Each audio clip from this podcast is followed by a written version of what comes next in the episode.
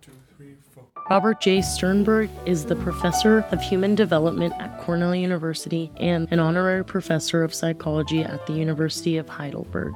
He is a past winner of the Grawemeyer Award in Psychology and the William James and James McKeen Cattell Awards of the Association for Psychological Science. Sternberg has served as president of the American Psychological Association and the Federation of Associations in Behavioral and Brain Sciences. His latest book is Adaptive Intelligence Surviving and Thriving in Times of Uncertainty.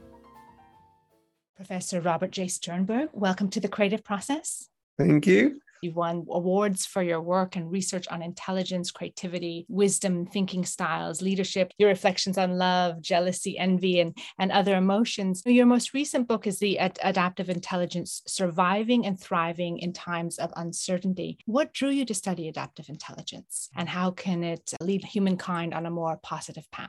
During the 20th century, James Flynn, recently deceased, who was scholar at the University of Otago in New Zealand, found that IQs went up 30 points. So that's incredible. You know, 30 points in 100 years. That's like the difference between being average and being gifted, or the difference between being average and being borderline mentally challenged. And yet, if you look at people's ability to solve basic life problems as opposed to IQ test problems, one wonders where those 30 points are.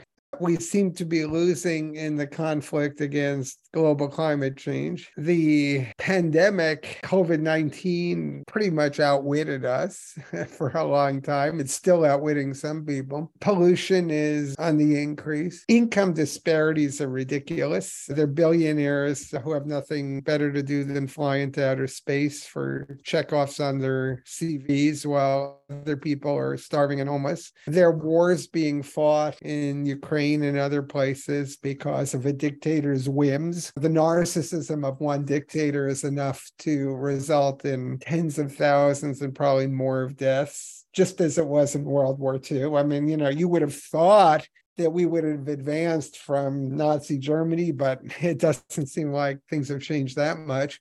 So I started to wonder what happened to all those IQ points. What good were 30 IQ points if our ability to solve serious problems, not standardized test problems, not what's the number in this series or what's the cosine of something or what does the word assuage mean, but real problems. If we can't seem to do that, then are we looking at intelligence wrong? There are an awful lot of people who have graduated from top schools in the United States, Harvard, Yale, Princeton, or great schools in other countries, who become leaders who are worse than incompetent. They make their countries worse rather than better. And the conclusion I came to is that we made a mistake, that intelligence was originally defined by the founders of the field, Alfred Binet, David Wechsler, and others, as the ability to adapt to the environment. And answering a vocabulary problem for an obscure word is not about adapting to the environment. Most of the words you never see in the environment. Solving complex geometry problems that you'll never again encounter your, in your life after high school that doesn't seem like adaptive intelligence either. So I began to wonder where we lost the train of thought. And the conclusion I came to is that psychologists forgot the original message of the founders of the field. They got immersed in the numbers. It's very tempting to get immersed in numbers because it's easier to get publications. It makes you feel scientific. It makes people think, wow, you really know what you're doing. And so we got immersed in these numbers that turn out not to mean that much. And so I wrote about intelligence as adaptation, as the ability to get along in the world and hopefully make the world a little bit better. And somehow that concept has gotten lost. And what I argue in the book is that we not only need to develop this kind of intelligence, we need to recognize that it's important. That getting A's in school and top scores on standardized tests that's not what intelligence about. And as you can see from some of our billionaires, it's certainly not making about making money. I mean, like some of them seem to rejoice in being intellectual clowns. So, what is it about? And there are people who make serious efforts to make the world better, who fight pollution, who try to be good at what they do, you know, as judges or as lawyers or as cleaning people or as car mechanics or as doctors. But those aren't the ones you hear about. The ones you hear about are often those who have prestigious degrees and can't seem to do much with them. So that was the motivation for the book that we went off track and we're sending to Harvard and Yale and Princeton and Oxford and the University of Paris a lot of kids whose parents are wealthy who can afford to give them the kind of upbringing that will propel them in the direction of prestigious universities. But often the main thing they care about is that their life will be good and not that they'll make the world better for not only for others in their generation but for their own kids i mean like if the temperatures keep going up if a country goes autocratic as a number of countries have lately and ours the united states soon may is that the world you want for your children? Is that adaptive, even in a Darwinian sense of preparing the world for the next generation? I don't think so. So that's the motivation. Yeah, exactly. Intelligence is something that's collective or individual. It seems that there had been this emphasis on the individual, the individual achievement, the idea that you think alone and you achieve alone. And that doesn't do well for society or even your own children if they have to worry about their own extinction or spend all that money that they've earned protecting themselves because of other existential risks. And one of the things I discussed in the book and in some of my articles is that intelligence intelligence is a concept as we know it, mostly evolved in individualistic societies. So we have this notion that you should take a test, you do it by yourself. If someone helps you, you're cheating but there are very few serious real world problems that are solved individually. And if they are, they're usually not solved well. And the more you try to solve them without seeking input, if you look at dictators, they usually are really bad leaders. We've got a few of them right now. And they don't make good decisions because they surround themselves by yes men. And if they make a mistake, no one has the guts to tell them because they know they'll lose their job and maybe go to prison or worse. So, yeah, I think it's important to make intellectual decisions not only individually, but in groups, but in serious groups not in groups where the people are handpicked to say, yes, uh, I agree, because that's their only choice. And the other thing, that collectivism isn't the answer, because in collectivist societies, if you get a very charismatic pseudo transformational leader, as we have in some very uh, highly populated countries today, they can convince a lot of people that to support the country should support me when in fact you're only supporting the dictator. You're not supporting the country. You're not doing anything for yourself. What you're doing is entrenching the power of the dictator and the people who follow him. I say him because it's virtually always a him and not a her Yeah, and in many countries, this word socialism, as it's been implemented, is flawed. But when we have the serious resource problems and it's only getting worse, and I don't like to be negative, but we have it on various fronts from water insecurity, food insecurity. You mentioned, of course, climate change and all these related issues. We do have to consider these collectivist or socialist or cooperative uh, solutions. Yeah, I think what happens in the United States is that politics have become so cynical and so dishonest that the words are just thrown around to scare people. The politics in many countries, including my own, especially of one of the parties, is simply a politics of fear and anger. Scare them, make them angry. And to some extent, both parties in the United States are doing that. So I think that it's not about whether the word is socialism or collectivism. It's really that at this point, given the way things are going, if we don't look for a common good, we'll destroy humanity. We can't keep doing this. The temperatures can't keep getting higher. The water shortages can't keep increasing. The storms can't keep getting worse. There's parts of the world that are already getting flooded. Is that the future we want? And I hope it's not but people are so attuned to the short term and to individual gains that I worry about what kind of future the world has. So, you and your colleagues have developed adaptive intelligence tests, and I would love to see that taught more in schools. I mean, you've done uh, so much research into how we might improve our education models, but tell us a bit about the adaptive intelligence tests. Yeah, Well, I was actually just before we went on reading an article on the results of one of our adaptive intelligence tests, and they're quite good. But I think that a mistake that the field of abilities has made, and that applies to intelligence and creativity as well, is in its desire to superficially appear to be scientific. There's this emphasis on measurement. Yeah. And of course, you have to measure things, but often the measurements are trivial. So the problem isn't measurement, it's that you're measuring things that don't matter. So what we do is we give people real world problems. We have them read about real water shortages or income disparities or pollution. We point out that people have different views on these kinds of things, that sometimes what works in the short term doesn't work in the long term, or vice versa. And we asked them how they would recommend to leaders that they go about solving problems. And we don't only look at these sort of macro problems, we look at problems you can have in a community or in a family, on an athletic team. But the adaptively intelligent person isn't just looking out for him or herself. They're not just looking out for people like them. I think the biggest problem today isn't individualism, but tribalism. At least in our country, it's become extremely tribal. And you've got these almost two warring factions who view each other with disdain, sometimes almost it seems like hate, but you know, contempt, disgust. That doesn't point to a positive future. You can't live that way. You just can't go on that way and keep a country intact. And we're not. The United States isn't keeping the country intact. And you brought up politics. So I want to ask about Ukraine touching everyone in Europe. Do you have reflections on this? I mean, it's very hard to imagine a way out.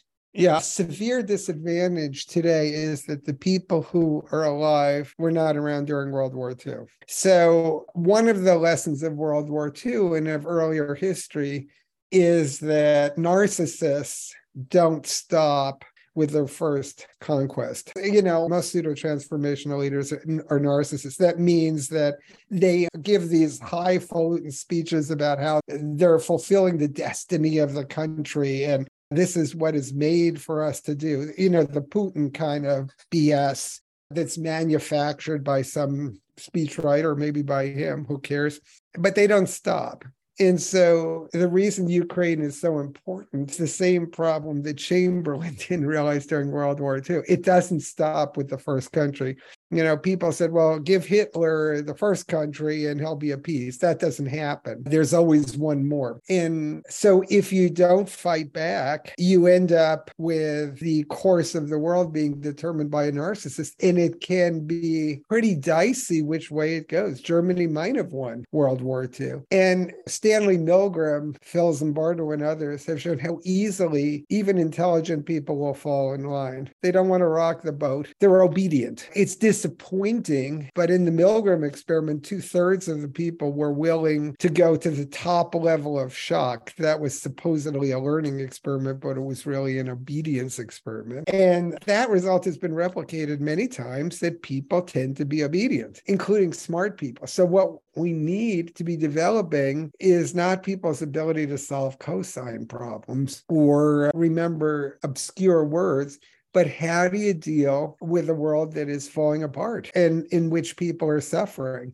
And their ability to handle those problems is poor, I think, in part because our education system is so grossly inadequate and tied to this sort of academic notion of memorize a bunch of books and you get an A and you get your degree. And that's not what the world needs now. And I think that's pretty clear. You could memorize an English German dictionary, it doesn't mean you can speak German or English. You could memorize a psychology textbook. It doesn't mean you can apply psychology to the world. And our notions about education are just much too academically absorbent rather than developing leaders who will make the world a better place. Yes, and, and, as you say, also the way many of these systems and technologies are designed, also they rewards often bad behavior or attention getting, novelty seeking, these kind of things. You know, we tend to be obedient. So the importance of teaching us pathways of moderate dissent, how to voice and identify when something's wrong, these are pretty heavy concepts to say introduce at the K through 12 level. But when you say the world is falling apart, we don't want to teach that to our children, but then we know that they really have to learn how to be adaptive and mm-hmm. resilient. There are a couple of things that I think are really important. One is I know one of your foci uh, in your podcast is on creativity.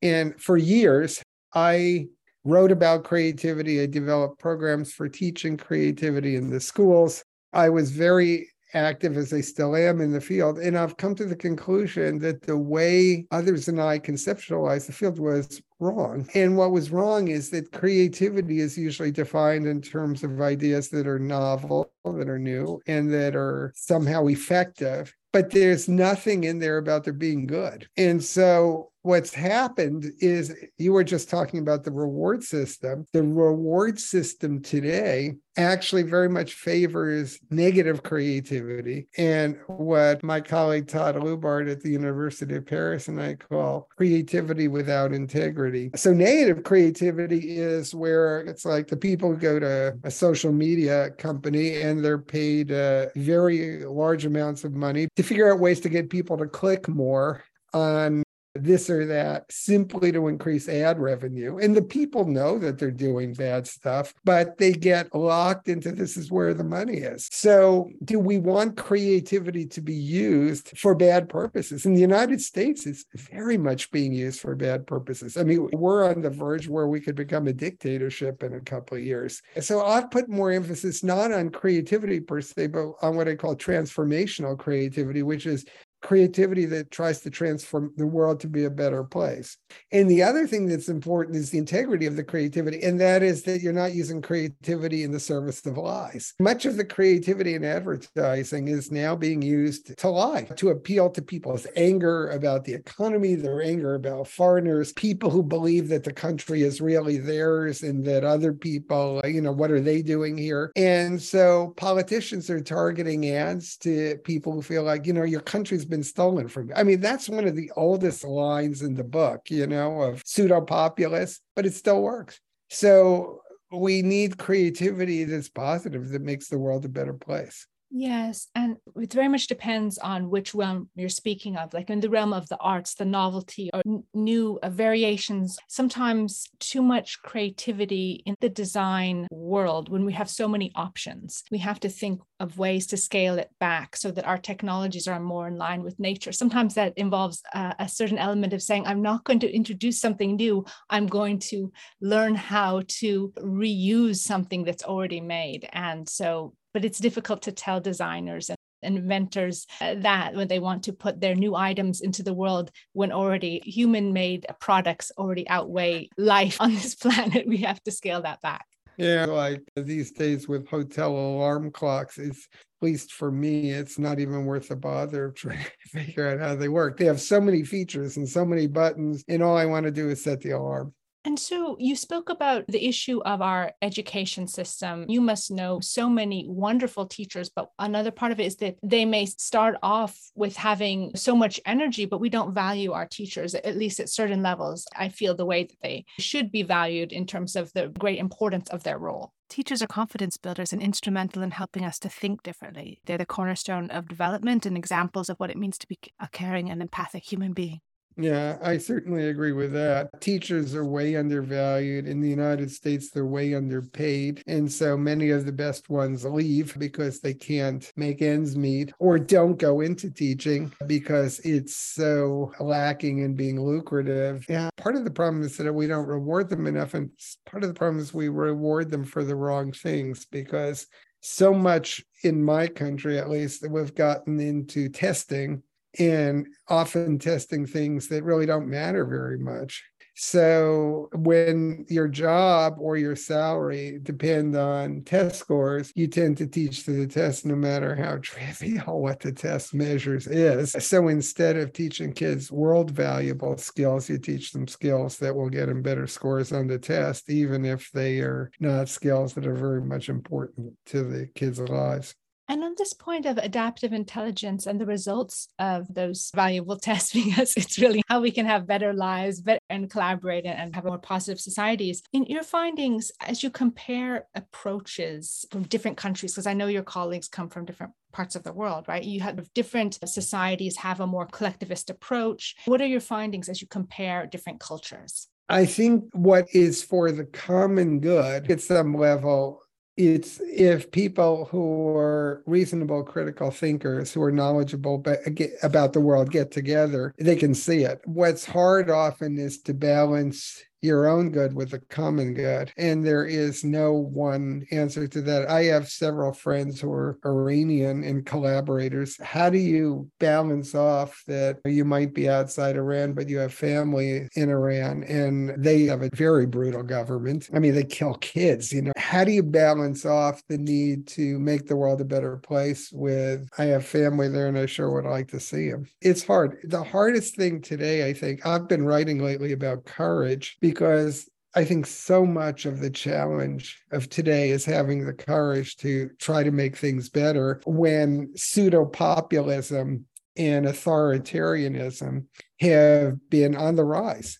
And many people feel like I just better keep my head down. These are the real problems people are facing. And I think some people would listen to this podcast and think it's political, but that's where life is today. I mean, you know, uh, Israel just elected a very, very right wing government. You know, is intelligence just about IQ tests, or is about what does this mean for the future of that country and for the people in it, including those who have been disadvantaged? Yes it's not so much political, it's just about the quality of our lives and taking a more active role in it. So you say, in terms of improving our education systems, having civics taught at an earlier age, more in depth, it doesn't seem to be always the focus. You brought up the point of technology. You know, there's two sides of that coin. Some in Taiwan are using it as to be a very participatory government with a minister of technology, Audrey Tang, and participants can log into that and be voting not just during elections, but on different aspects of how they're governed governed constantly. So I think that's positive, but we have to increase our governance of it so it isn't just something used to uh, manipulate us to click and like and shop.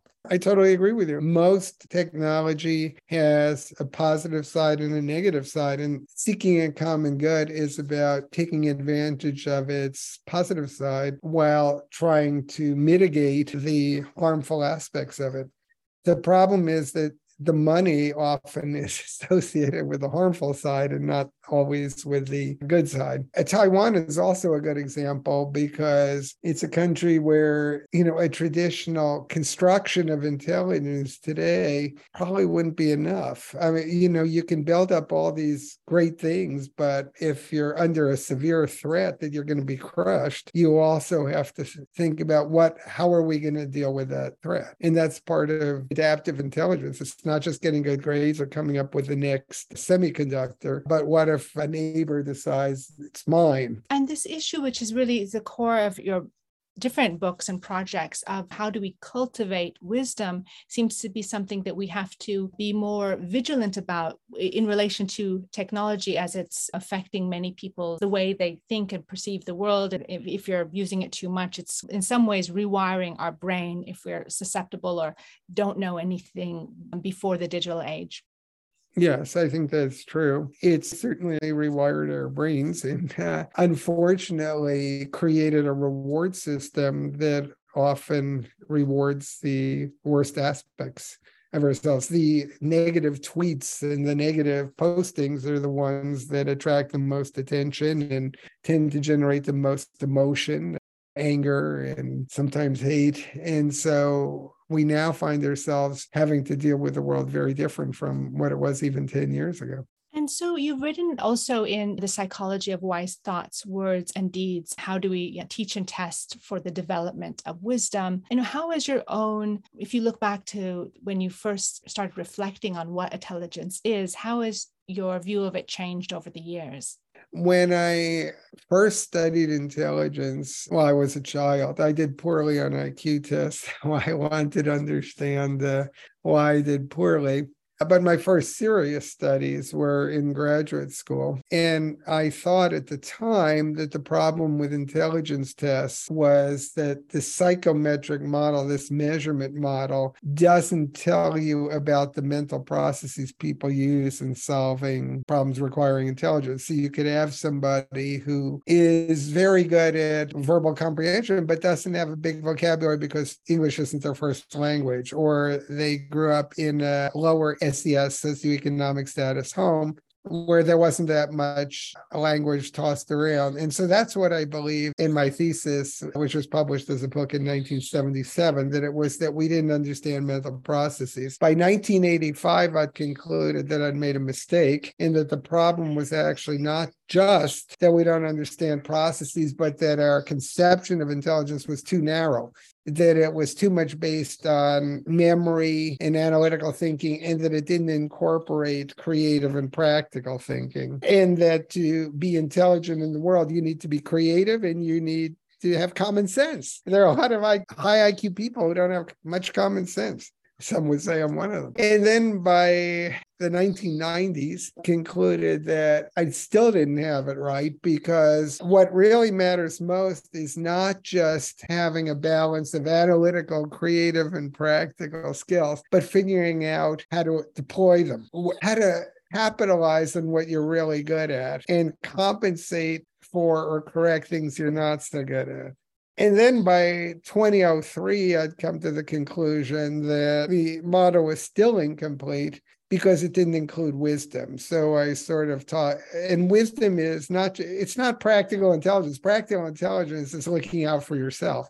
The people were very practically intelligent at making a lot of money. So I added wisdom to the theory. And then came the adaptive intelligence phase, which I first published about in 2019, which is that you need something more than that. You need to make the world a better place because, at least for humanity, it's in decline. For viruses and bacteria and cockroaches, they're doing fine, but humanity isn't doing fine. In my most recent work, which is not published yet, it's under review, is that I came to the conclusion I still made a mistake because a lot of intelligence isn't even in your abilities, it's in your attitude toward life. The problem today isn't that people don't have the intelligence, they don't choose to use it. If they applied critical thinking, if they really thought about what some of these politicians are saying, they see it doesn't make sense.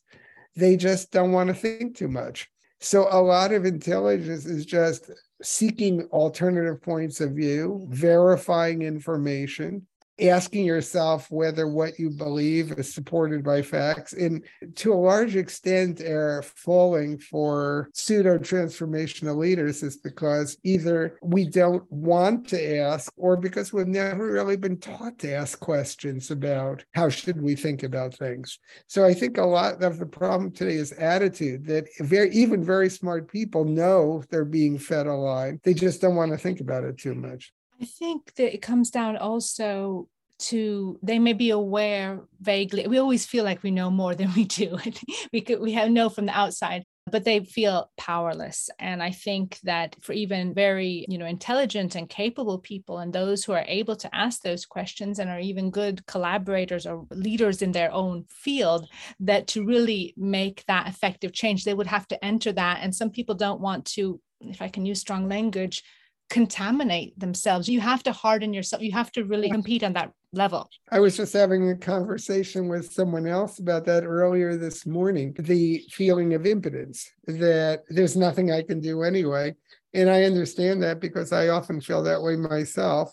And there have been times like I just feel like giving up. And the reminder someone once gave me that I would give other people is that you don't really fail until you stop trying. And so even if you're trying in a small domain and you realize that you may not get that far, the other option is to let the world keep going the way it is. And that's not a good option either. It's better, at least, to try the best you can, knowing that the contribution contribution you make may be small, but it still could make a difference. That you're part of a solution rather than part of the problem because you're opting out.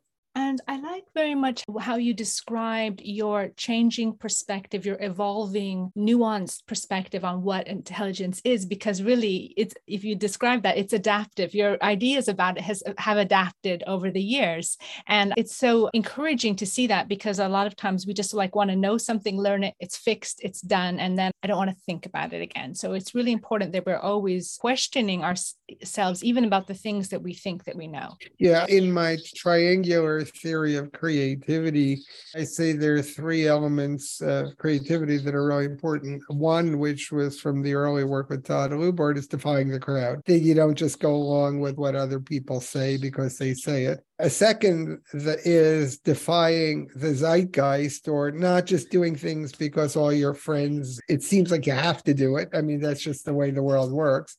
But the most important one is probably defying yourself. I've thought this way for 20 years, so I'm not going to let it go. You have to const. I know I was thinking about my own field. Most theorists of intelligence, they come up with a theory when they're 25, 30, 35, and they pretty much stick with it. But scientific theories are all wrong. Certainly psychological ones are. And if you stay with a theory too long, you stop being creative because you think you found the answer. And as soon as you think you found the answer, you're not creative because what's there to be creative about? You know the answer. And certainly in psychology, that's never true. We just never quite know the answer. So my uh, career trajectory has been trying to improve on theories, realizing that they'll still be inadequate, but hopefully better than they were before. Yes, exactly. That is the big, you know, intelligence trap coming up with a theory and then making everything fit it, even though yeah. the world is changing. And so, as you look back to some of these important theorists about intelligence, if you look back to other thinkers like the Stoics, how are you in conversation with their insights into wisdom? In terms of wisdom, there are a number of very active and good theorists of wisdom. Judith Gluck, who is my collaborator from Austria, is very good. Igor Grossman from Canada, I think, is very good. Kunzmann from Germany, uh, Monica Ardelt in the United States. We don't all agree, but that's okay. The biggest problem is not disagreement, it's converging prematurely, as happened in the IQ testing business. The IQ testing business, unfortunately, maybe was too dominated by people with high IQs who I don't think it's been a very mm-hmm. creative field. And Charles Spearman came up with an idea in 1904, and most of the field has been elaborations of what Spearman wrote, which seems like if you're still working in a paradigm that was started over a century ago, you have to at least ask yourself, is it possible you're missing something? If we were using early 20th century medicines to fight cancer, maybe we would want to think about whether we missed something somewhere.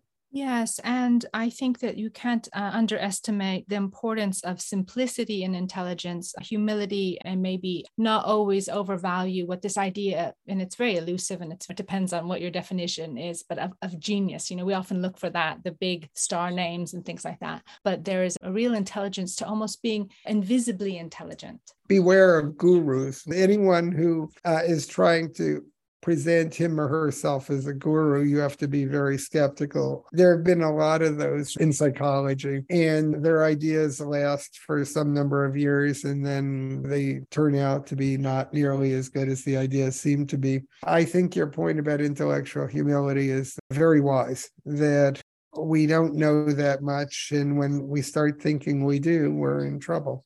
And you've also applied your analytical skills to love as well, something that it's very hard to be objective about.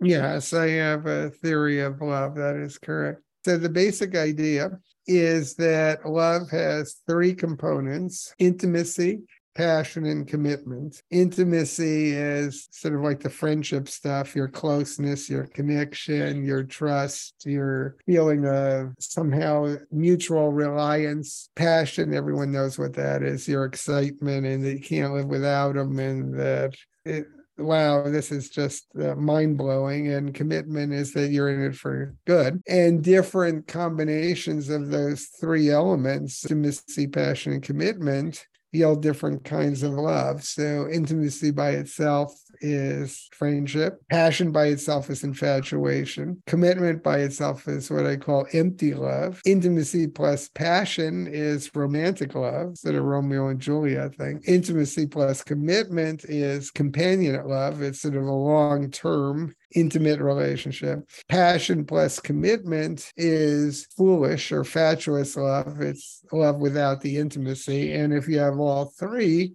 it's complete or consummate love. In underlying these triangles, there's stories. So people have stories about love, and that is that means the two people can say they love each other but mean really quite different things so if you have a fairy tale story you're looking for a prince or a princess and your idea of love is that it's like a nice fairy tale. If you have a business story, your idea about love is you find a business partner. If you have a travel story, your idea is that you're two people traveling together through time and trying to stay on the same road. And then there's some not so great stories like the horror story where there is a perpetrator and a victim, or a police story where there's a police officer and a criminal. So I do some of this work now with my wife, Karen Sternberg. Uh, she has a website, lovemultiverse.com. And what we try to do now, especially Karen, is help people improve their love lives by analyzing the kind of love they have and whether it's working for them. Because sometimes you love someone else, but not in a way that is self sustaining. You realize it may have worked five years ago, but it doesn't work now, or you've grown apart. So that's kind of the focus of our work, especially Karen's, is on do you stay together or you call it quits? My name's Noelle Hoff, and I'm a mindfulness and visual arts podcaster for the creative process. I'm from the University of Boulder, Colorado, and I'm majoring in sociology. For me, the significance and sort of value of art is rooted in this perfect storm between creativity and flow.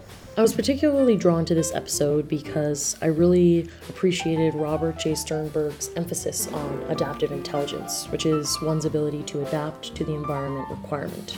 He examines the way our current education system enables our economic system. In some ways, education acts as a barrier in success for those who have little societal, financial, and racial privilege. This system also enables the current political and economic system by keeping those born in a particular socioeconomic status stuck there. This system, Mia and Sternberg both point out, is measured individually and numerically and is lacking the true foundation of intelligence. So I really appreciate that and found it very authentic and to be true. And now back to the interview. So interesting. And I, I was reflecting on this the other day, speaking to someone who was early in the startup of Google. We were talking about methodology, about technology, and I was having a reappraisal of the role of matchmakers you know maybe there's a methodology of having an outside party kind of understanding the attributes that two parties might have yeah, matchmaker relationships work as well as or better than relationships where people find each other. But that's partly because of expectations. If you're in a matchmaker culture, then your expectation is that's the person you're going to be with, make it work. Whereas in some other cultures, it's I've found the person I'm going to be with, and they better stay the person I want to be with, or I'm out of here. So it's a different mentality often. Yeah, but it is interesting the kind of psychology of love that sometimes we can't understand when we're inside of it. And then there are experts who might be able to apply a more critical eye on those different layers of storytelling. And it's also, as you analyze intelligence, sometimes the lack of emotional intelligence can really derail an otherwise promising life. Yeah, absolutely. If you don't understand how you're feeling or the other person's feeling, and actually, I should say most people don't. We have actually studied that and we've found that when people are asked a bunch of questions about how the other person feels about them, and then the other person is asked the same questions, the correlation between what you think they'll say and what they actually say on a zero to one scale is only 0.3. So we actually have a pretty modest idea of how the other person feels about us on average. And that comes to like really being able to observe and being able to listen without thinking of oneself. And that does come back round to this idea of what is wisdom and what is intelligence. And there's been a lot of discussion around learning styles. And I feel that we all have different learning styles. I, I do believe that. I believe we can transition between different ones depending on the project at hand. But I feel like a lot of the things that were labeled soft skills really could be some of the harder skills, as I think you found in your research as well. Yeah, that's essentially what our lovemultiverse.com website is about. It's about how do you translate what we know about love so that you either can make your relationship better or realize that it's the wrong one for you. Also, in this broader conversation about intelligence, about how we can improve our listening and soft skills, this kind of palette of adaptive intelligence. Well, a lot of it is what you just said it's listening it's not only listening, but it's finding diverse sources to listen to. I think the problem today is not so much that people don't listen, it's that they listen only to people who agree with them. It's very easy to create a life space where everyone you know thinks the way you do. And you start to imagine that people who don't think the way you do must be really seriously flawed to have different views because everyone you know and think highly of shares your views. And that's what's happened in the US. You know, I live in Lansing, New York, and you can go to one part of Lansing and people will mostly agree. You go to another part, they have a different view, and often they have trouble mixing. So, how do we increase the diversity of thought to escape these silos and, and develop new ways of teaching critical thinking? Seek out information from people you don't agree with, listen to them, talk to them. You may decide that they're wrong, but it at least you will have made an effort to understand why they think the way they do. I remember that in America, and I don't know if this is still the case. I remember that there were these busing schemes. This is more about geography, about mixing different people from different neighborhoods. And I don't know if that still takes place or if, you know, that can be also with a carbon. It's not a good idea of putting so much into the atmosphere. Yeah, it's gotten worse what's happening i don't think it's about busing it's that people are moving to communities and states where there's homogeneity of point of view. So in the united states people who are so-called blue or more liberal are gravitating toward the cities and the coasts and people who are more red or conservative tend to be moving more toward the south and the midwest. And that's a bad thing because it creates a situation where the people around you pretty much agree with what you believe, even if it's all sort of crap. I mean, if that's what you hear and you hear it all the time and you know you hear it from people you respect, you just come to think it must be true. And in your own domain outside of your immediate research what are some elements i guess also beyond you know listening to others who have different perspectives but in terms of the areas of the arts or what are some ways that you bring in voices that might introduce new creative pathways in your mind and practice?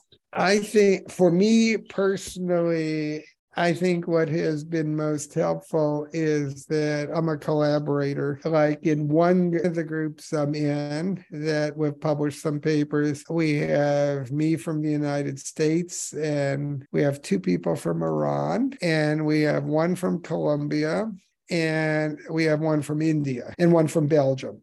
Now, we didn't purposely say, let's create a diverse group, but the group is really diverse. And I find that to be enormously advantageous because it's not superficial diversity. What color is your skin? What ethnic group are you a member of? It's diversity of different cultures and different belief systems, and then trying to find ideas that reflect the combination of our cultural upbringings. I think too much about diversity in the United States has become extremely superficial you know it's just your surface appearance. And that to me is not the most important aspect of diversity. The most important aspect is that people think differently not just that. You could have two people who are white who think more differently or two people who are black who think more differently than one is white and one is black. What's diff- important is the intercultural interchange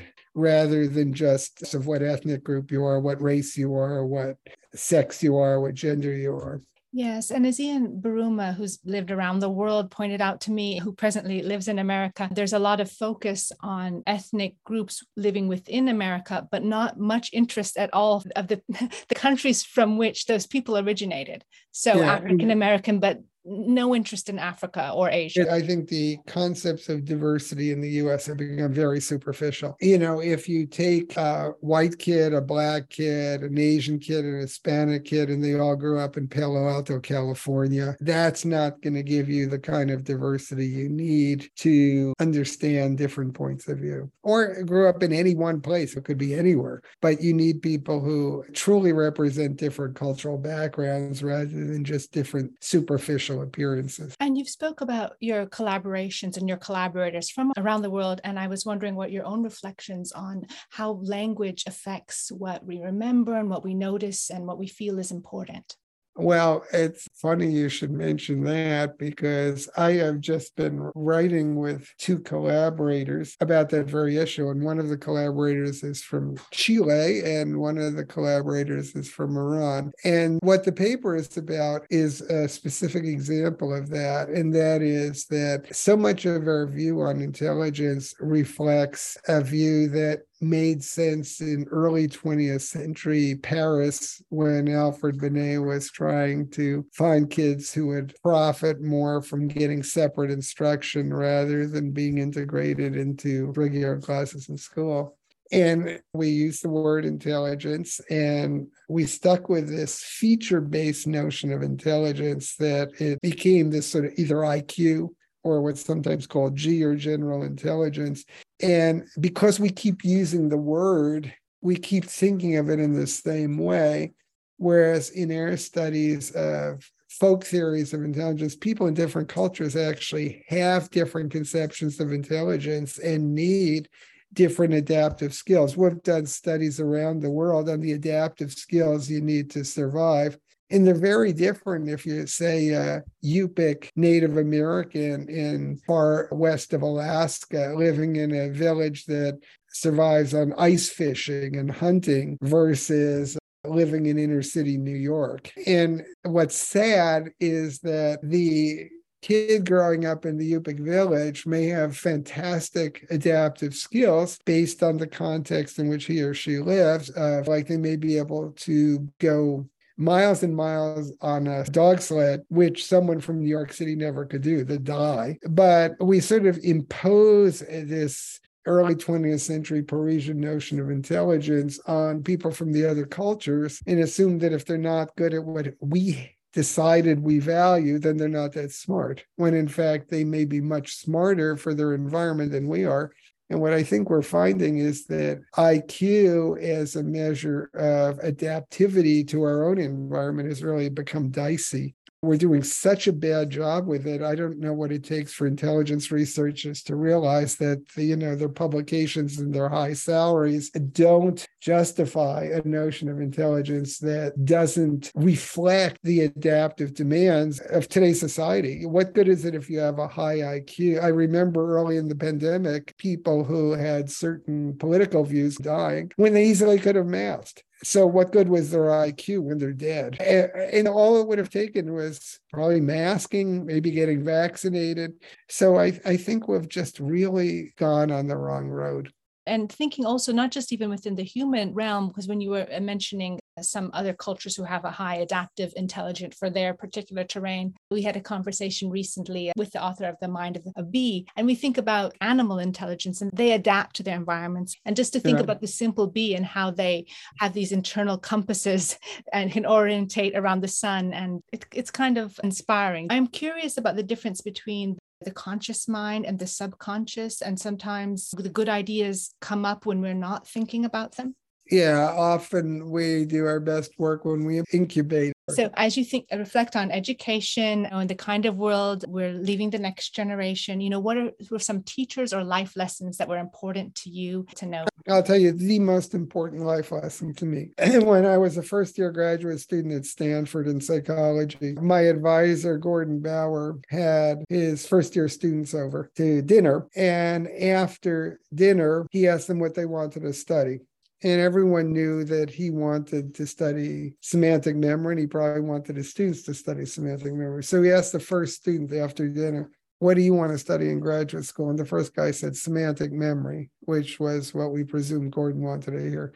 Then he asked the second student, and the second student said semantic memory. And then the third student said semantic memory. And I knew that at least the third student was lying because it already told me he's interested in something else. And then he asked the fourth student, that was me, what I wanted to study. And I wanted to study intelligence. I had really no interest in semantic memory. And as you can see from my manner, I think it's really important to be yourself and to be true to yourself. So when he asked me, I said semantic memory. I, I sold out. And after I did that, I said to myself that night, I was really humiliated with myself. I mean, no one knew that I was humiliated. So I'm never going to do that again. I'm going to be true to myself and I'm not going to just do something or think something or try to be something because that's what I think other people want. And that's what I've done. And that's a somewhat costly path because people go after you if you don't play their game. But I think the most important lesson for me is to figure out who you are and be that person and be that person to make the world a better place. So that's what I think is my most important lesson. Wow, important message. And thank you, Professor Robert Sternberg, for sharing your insights into adaptive intelligence, resilience, and wisdom in pursuit of the common good, and by helping us understand our minds and collective potential so that we can create positive futures. Thank you for adding your voice to the creative process and One Planet podcast. Thank you. The Creative Process podcast is supported by the Jan Michalski Foundation. This interview was conducted by Mia Funk with the participation of collaborating universities and students. An associate interviews producer on this episode was Noel Hoff. Digital media coordinators are Jacob A. Preisler and Meg N. Hagenbath. Wintertime was composed by Nicholas Anadoulis and performed by the Athenian Trio. We hope you enjoy listening to this podcast. If you'd like to get involved with our creative community exhibitions, podcasts, or submit your creative works for review, just drop us a line at team at creativeprocess.info. Thank you for listening.